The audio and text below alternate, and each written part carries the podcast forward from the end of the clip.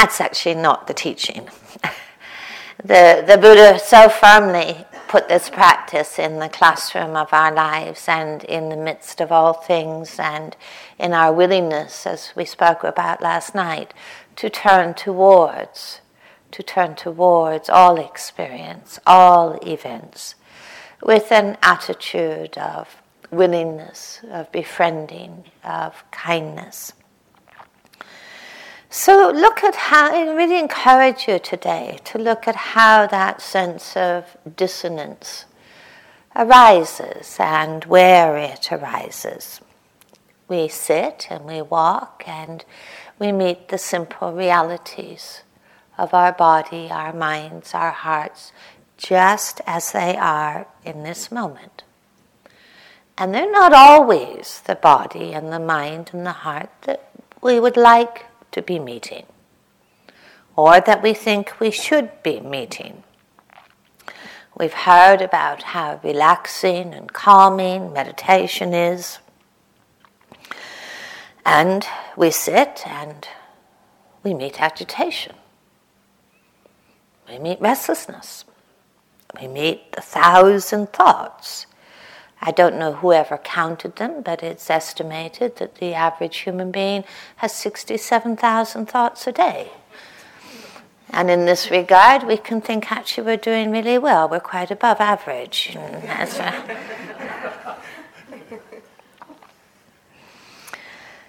we may have heard about the, all the stories of meditation, you know, about the kind of experiences we should be having um, it is easy to feed dissonance. It's easy to feed dissonance with aversion, with resistance, with judgment, with comparing. And the practice is about actually learning that we don't need to feed that dissonance, that the actual healing between what is and our ideas of how they should be really begins in our willingness to turn towards. To turn towards with curiosity. Ah, agitation's happening. Dullness is happening.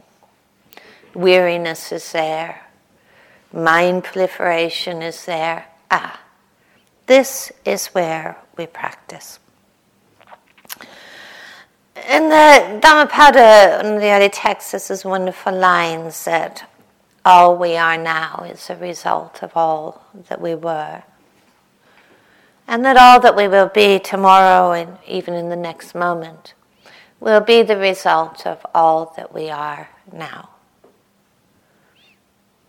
I think that uh, I feel very heartened often by these lines because we, we see the truth of it in our own experience when we sit, when we walk. We see the winds of all of our past experiences, voices from the past, events from the past, thoughts about the past. You know, kind of moving through our minds, and we really sense how the many, many conditions in our life that have come together to kind of shape who we believe ourselves to be in this moment kind of sense of, of who we are. Many of those conditions, of course, were never in our control.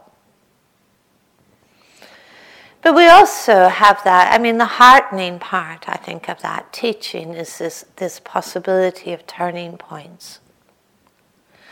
That all that we will be tomorrow and the next moment, in a way, will be the result of all that we are now really points to that possibility of really looking at what we're nurturing, what we're fostering, what we're feeding, what we're cultivating in this moment. We see how easy it is to kind of press the reset button on the past. You know, the thought, the difficult thought, the memory, the image from the past arises, the patterns that have been kind of formed through the past of, you know, resistance or doubt or fear, how easily they arise and how easy it is to kind of set the reset button by feeding them, by identifying, by clinging. And of course, what the, this practice, what this path really points towards is the possibility of walking new pathways moment to moment. That perhaps instead of resistance, there can be a willingness to welcome. That perhaps instead of aversion or judgment, there can be kindness, befriending.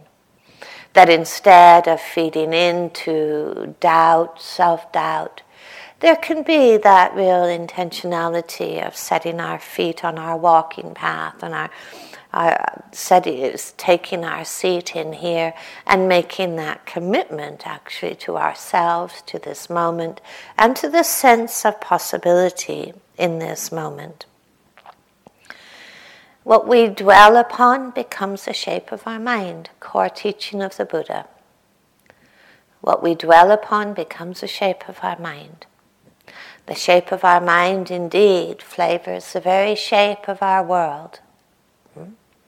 So we are really looking moment to moment, really, where we are dwelling, where we are making our home. As John mentioned last night, the very word vihara from the Brahma Viharas that we'll be exploring over these days really speaks to that about where, where is our dwelling place? Where are we making our home? moment to moment? Do we make our home in that which frees, which liberates, which awakens? Or do we find ourselves basically through habit often, not through intention, making our home in patterns and reactions, self images that actually really are not helpful, that keep creating and recreating um, the sense of struggle, the sense of unsatisfactoriness in our own hearts and minds and in the moment. So it's a real, it's really being aware of how much in this practice that we, we don't just sit on a cushion and close our eyes and, you know, wrap ourselves up and hope that all goes well. We actually do set a, a sense of intention and a sense of very experiential investigation and inquiry. It's not again introducing a whole new pattern of thinking, but that sense of, ah, I arrive. What is the quality of my mind? What kind of intention am I bringing to this moment? What is this sitting dedicated to? What is this sitting in the service of? So it's actually taking, you know, placing ourselves on a path rather than just feeling that conditions are going to determine how this sitting arises. We're actually going instead to be setting through intention a particular quality of relationship to everything that appears and everything that arises within a sitting or within a walking. Ah, moments of agitation, moments of calm, moments of doubt, moments of ease. Ah, I know this. I learn to be present within. I learn to turn towards, to stand near to. So, today in the practice, we'd like to suggest or encourage a very, really quite uncluttered, a really simple focusing um, in the Satipatthana, you know, the, the discourse begins by really placing one's breath at the mindfulness of breathing at the center of attention. There's a reason for that. Learning to unify body, mind, present moment. Learning to cultivate that sense of collectedness, of being where we are learning to actually allow the agitations, the thoughts to begin to calm simply because we are putting mindfulness of breathing really in the forefront of our attention, rather than all of the mental processes being in the forefront. So, really bringing that kind of very simple focus, allowing the mind to unclutter allowing the mind to begin to find the way to being with what is right now.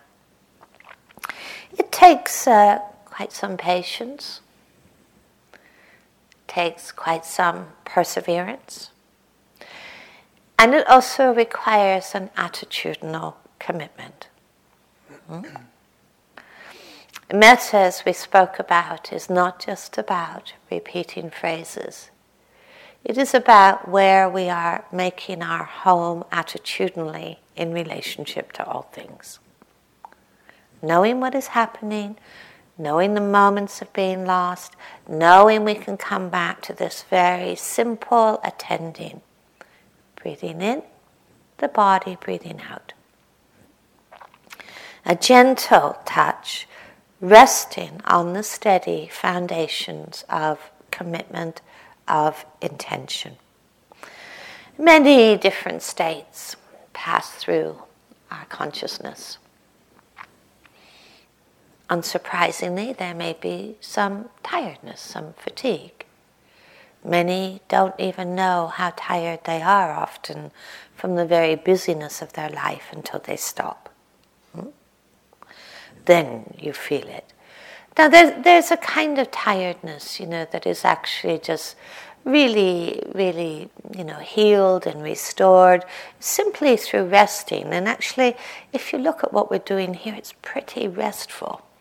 I mean, I don't know what your life is like, but my life, I don't have people running around putting the food on the table and, um, you know, doing my shopping for me and, and, you know, cleaning for me and all those things. What we're doing here is actually pretty restful. Hmm? The tiredness will begin to ease. There's another kind of tiredness that doesn't really have anything to do with life fatigue, and it's much more in that very familiar realm of sloth and torpor. You know, the sinking mind, and all of the naps in the world actually don't restore that. Hmm? It will just go on. So it's learning the best you can, you know, if there's tiredness here today, to, to find the ways of wakefulness. Very often, paying attention to your posture is really important. You see, if there's a lot of tiredness, your neck will be the first thing that collapses as your chin seeks out your chest. Mm? It'll be the first thing collapses, followed by your back. Mm? So, paying attention to your posture is actually really helpful, finding as much wakefulness in your posture as you can. Even doing, you know, doing something even like this with your posture, something that takes just a slight little bit of effort to sustain, can help enormously. You know, if there's wakefulness kind of embodied, the mind tends to respond to that if there's weariness embodied, you know, the collapsed posture, the mind will respond to that too. You know, so it's actually looking within the posture how much that can be an ally. Hmm? The other familiar visitor, certainly on the first day of a retreat, even the second, and sometimes even the third, um, is the whole restlessness and, and worry, you know, the, the agitation of the body. Um, the hungriness of the eyes, the hungriness of the sense doors, the waterfall of thinking. And this too is, is not something that just arises on retreats, please. Yeah, this is some very familiar visitor in our life. And here, you know, it is really helpful to to learn to cultivate more stillness in the body. It is no surprise that the, body, that the Buddha placed the body as the first foundation of mindfulness. It is such an ally in learning to actually meet meet the mind, meet the waves of the mind and heart with kindness, with with the, knowing this is our classroom. This is where we practice. With mindfulness of breathing, it's an ongoing process of returning. It's an ongoing process of returning. And that is really an ongoing process of letting go. We are always returning from somewhere. Hmm? We're returning from the thought patterns, the fantasies, the imaginings, the contractedness of, of worry. We're always returning and we're always letting go. Hmm? We shouldn't begrudge that. We shouldn't begrudge that. We shouldn't feel, oh, I've lost it, I blew it you know, oh, again I'm lost, you know. No, we shouldn't begrudge this. This is a training for our lives, you know, the practice of returning. The practice of returning, to, to find gladness within that, and knowing we're walking a different pathway. There's no right way to be mindful of breathing. Some people find it useful to have a very simple, focused one spot you know, around the upper lip, the nostrils. Some find it more useful to follow the entire breath from its beginning to its ending. It, you know, the, the actual mechanism of how we're mindful of breathing is so secondary to the intention and the attitude. Hmm? And the qualities that we're cultivating within that mechanism. It is not something in itself. You know, that I got 10 breaths in a row, aren't I fantastic? You know? Or I got one breath and aren't I a failure? It's not the mechanism. It is the attitude, it is the intentionality that is being cultivated. Okay, so really just taking some moments as we begin the sitting to, to be mindful of how your posture is how your body is within your posture.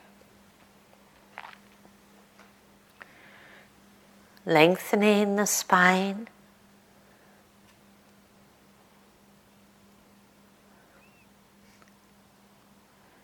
At the head is upright.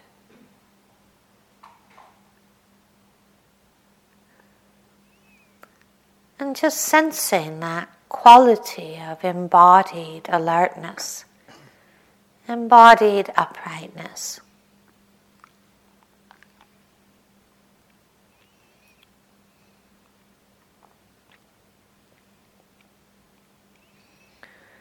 Just noticing the places where your body contacts the mat, the chair, the cushion.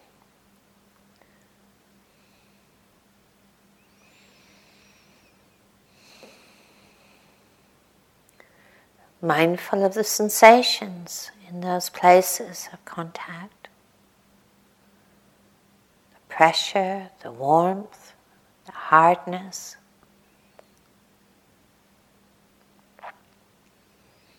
Turning towards the body and all the body experiences in this moment.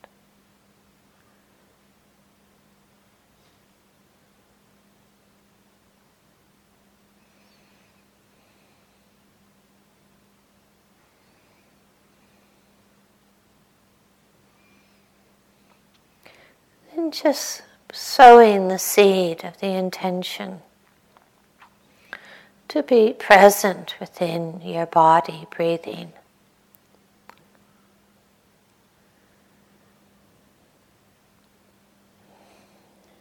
If your breath is shallow, just knowing it as a shallow breath. If your breath is deeper, a simple knowing of that.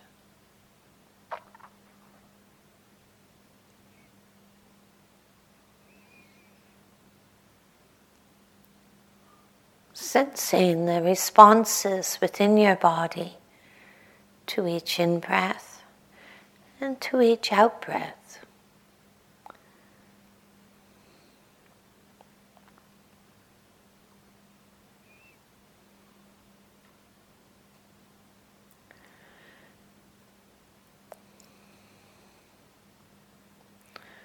The rising, the falling, the expanding, the relaxing.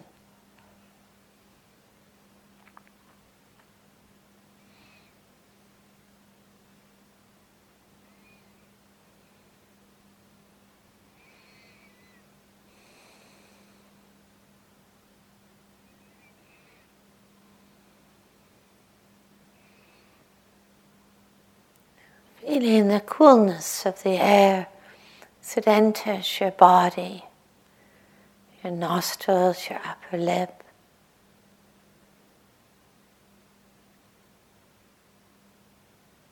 Feeling the warmth of the air as it leaves your body.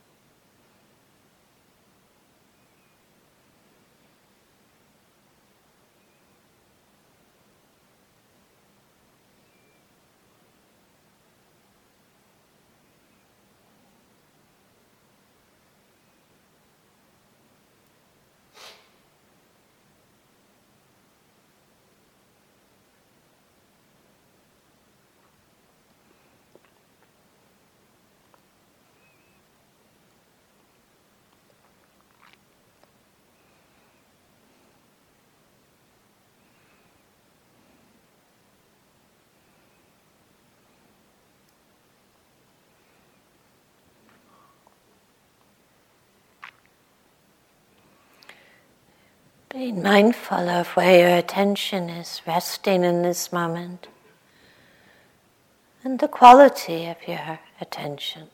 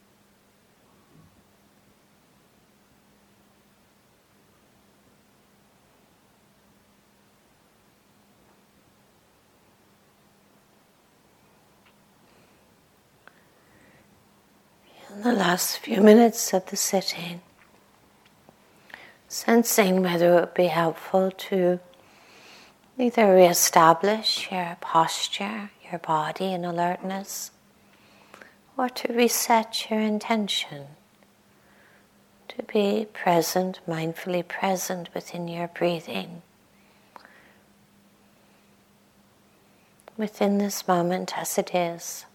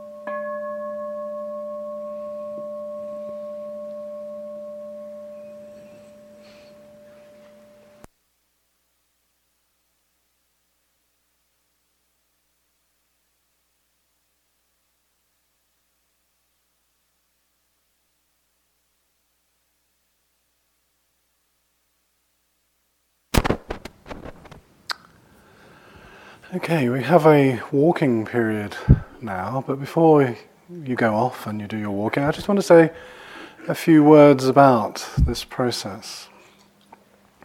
Firstly, it's no accident that if we look at the Satipatthana Sutta, if we look at this you know, classical text, which is the origin of many of the practices that will be practiced in a center like this, we find that the largest section in the whole of the text is devoted to mindfulness of body, mindful, you know, mindfulness and awareness of bodily processes, what's called kaya anupassana.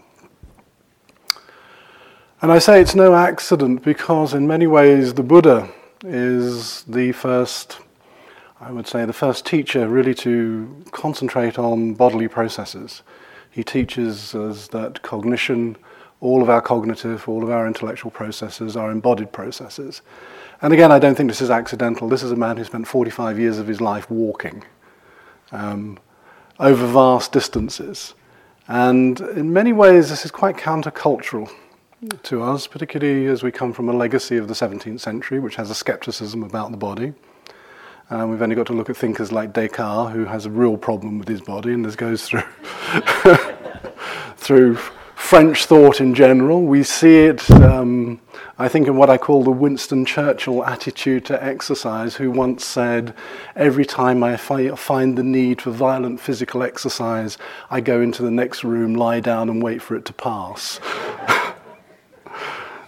so we have this skepticism about the body, and, and I think this carries through. And often, teaching retreats, I see, you know, people come to me with the attitude that actually the real work, the real stuff takes place sitting on the cushion. This is where the, the real discoveries are made, actually sitting here on a cushion. Um, coming back to the Satipatthana Sutta, um, this is not the Buddha's attitude. He said to be mindful, to be aware in all postures, whether sitting, standing, lying, or walking. So when we start to think about where we locate our mindfulness, we locate it in all the postural dimensions of our being, not just in one. We don't just elevate it into this sitting on a cushion and in a way enhancing the mind, although, as we've heard Christina say, there's bodily awareness is infused in this. And in fact, we could even say that to everything that's going on in the mind, there's a correlate somewhere in the body. Yeah to that thought of aversion, there's a tightness in the gut or something occurring in the shoulders. So, the first thing I really want to say to you is that when we are engaged in the mindfulness of walking process, we're not engaged in something entirely different from what we're doing when we're sitting on the cushion. This is literally just a change of posture. That is all. We take the same attitudes, we take the same intentionality out into our walking to observe the body in motion, to see what is occurring moment by moment, one step after the other. We talk about one breath after the other, this is literally one step after the other. So we begin to observe this body in motion, we begin to locate the source of our experience in this embodiment at this very moment. And just like the breath, when we focus in on the breath, we're not focusing in on a past breath or a future breath. You know? We're not focusing in when we're walking on a past body or a future body or a past step or a future step. We're focusing on what is happening now. The body, just like the breath, becomes the anchor to which we anchor our often very turbulent, chaotic experience. It's something that we remind ourselves of continuously by coming back to this embodied process that we are. And as many of you will know, we don't speak in this tradition, and certainly not in the early tradition, we don't speak of body with a copula, which is and mind. We speak of body mind. You know, this total integration of these processes as mental processes are embodied processes, and the body is telling us things continuously. And this is where we begin to locate our experience. All too often in You know, I think in our normal experience we can exist somehow a bit like, I don't know, some of you might be familiar with a character in one of James Joyce's Dubliners called Mr. Duffy, who's described as living at some distance from his body. Yeah. Uh, this is the very opposite. When we engage in mindfulness of walking, this is the very opposite of Mr. Du- Mr. Duffy and you know the kind of Winston Churchill school of exercise. It's actually coming back to what is occurring right here, right now, in that gentle walking process. Now, the walking process doesn't have to be ultra slow. It doesn't have to be pared down to almost like the march to the scaffold. Um, it doesn't have to be like that. Um, we pare it down in a way so that we can begin to observe what is occurring at this moment. Now, for some of you, that might be slow. For some of you, that might be, you know, just slightly lower than normal walking pace. We can often tailor the walking as well to what is going on in the mind. If the mind is very, very distracted, um, then it's quite good to slow it down, to slow everything down. If the mind is sluggish and dull, then it's actually quite good to walk just below normal walking pace. So that we're actually beginning to observe again this relationship between the mind and the body. You know, tailoring our walking, tailoring our observation and the ways that we observe to what is actually happening at this moment using this body as this locus and this anchor continuously. Coming back when we drift off, just as with the breath, we come back. And we do it with gentleness, we do it with kindness. One of the ways I often suggest, if you're on your walking path, and many of you will have done lots of walking, having come to places like IMS. Um, when you're on your walking path, if you find that the mind really, really drifts off, is to stop, stand, relocate, anchor your experience again, backing what is occurring right now. Then to begin your walking again once your mindfulness is re-established. That this is so important, I'll leave you this with this final thought that uh, the Buddha says in in the Nikayas, in the Anguttara Nikaya in particular, that those who do not have mindfulness of the body in a sense, have no mindfulness at all. That is how important it is. So, as I said right at the beginning, it's not accidental. This is the largest section in the Satipatthana Sutta. Okay, good walking.